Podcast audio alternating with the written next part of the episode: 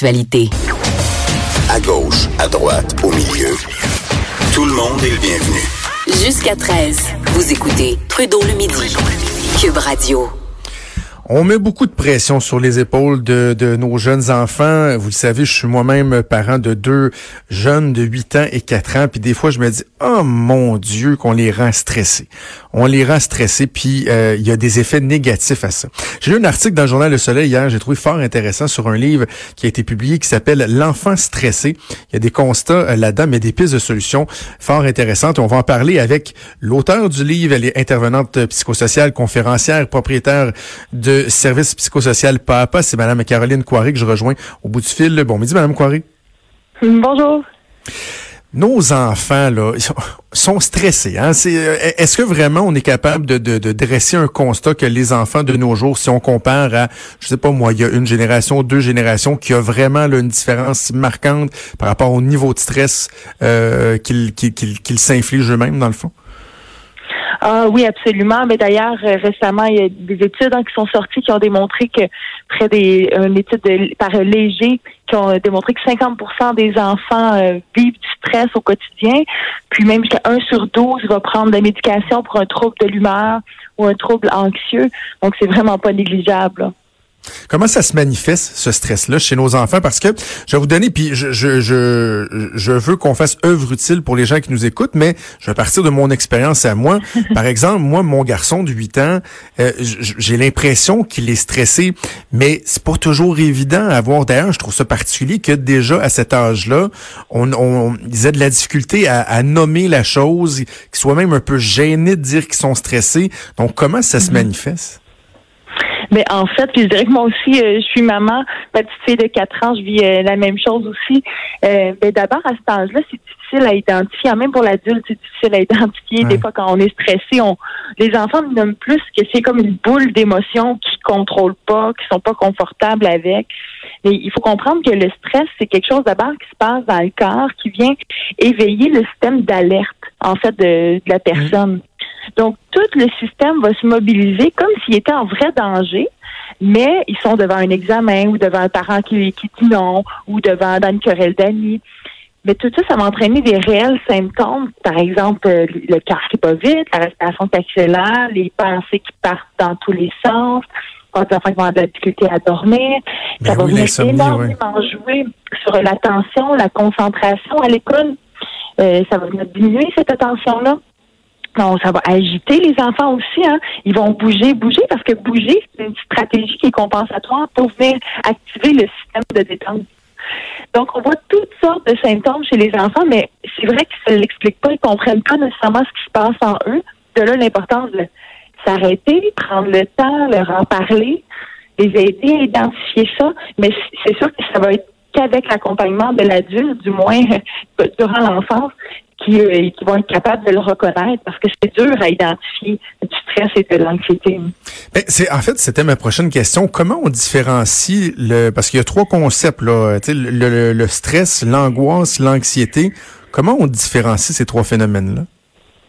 Mais le stress, c'est vraiment la réponse du corps quand je suis devant une menace. Donc, quand tout mon corps s'active, l'énergie que j'ai pour aller euh, euh, techniquement combattre la menace ou m'enfuir, donc le cœur qui bat vite, la respiration qui accélère, les pensées qui partent dans tous les sens, le mot de pente.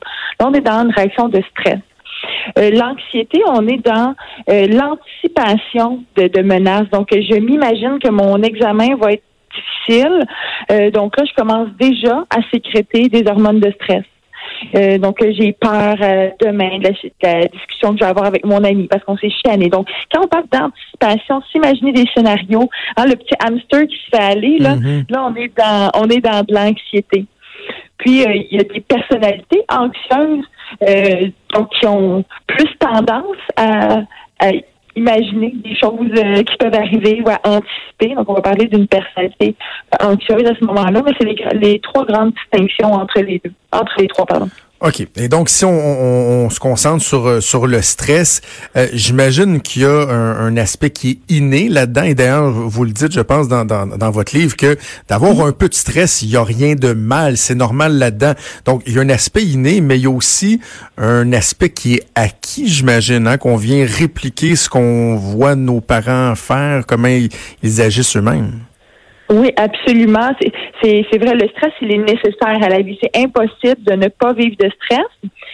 Pas assez de stress, ça ne sera pas meilleur parce qu'on ne sera pas assez mobilisé, on n'aura pas assez d'énergie pour euh, vaquer à nos occupations quotidiennes, tout ça. Donc, un stress optimal, c'est ce qu'on souhaite pour bien fonctionner. Trop de stress, là, on fonctionne pas bien. Là, on voit les, euh, les symptômes anxieux qui, qui, perturbent le fonctionnement. Mais oui, il va y avoir une portion qui va être innée, qui va même être euh, génétique. Vous dites, est-ce que c'est génétique? Euh, oui, il y a de la génétique, mais tout s'explique pas par ça parce que la plupart de nos comportements ne sont pas, ne s'expliquent pas par la génétique, mais par l'environnement dans lequel on évolue. Donc, c'est sûr qu'un parent euh, qui est anxieux, donc qui donne l'impression à son enfant qu'il y a toujours un danger autour, qui est toujours réactif, qui surréagit, et ça l'amène l'enfant aussi à, à, activer constamment son système de détecteur de menaces.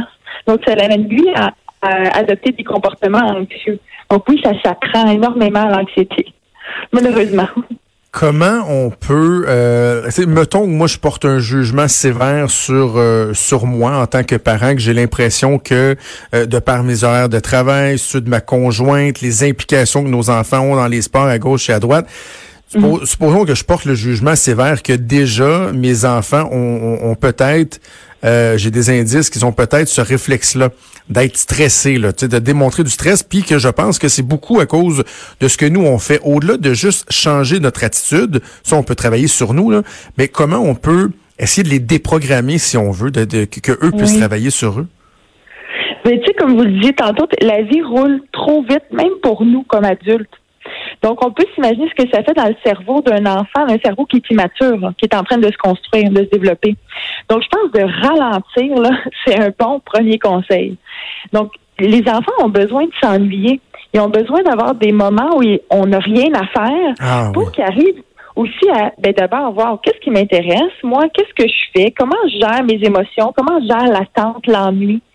Parce que ce qui arrive, c'est qu'on les organise au quart de tour. ils ont des agendas comme bouqués comme des adultes, là.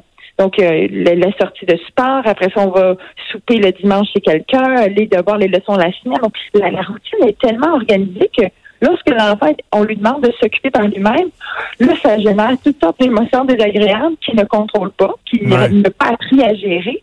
Puis là, on voit des comportements dérangeants.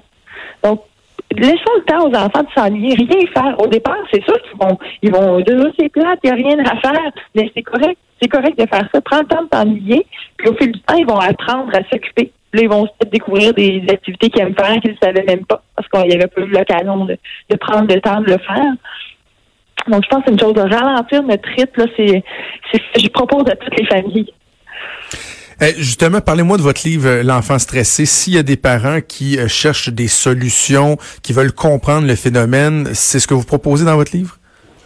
Exactement. Ce livre-là, je l'ai écrit pour les parents et les enseignants.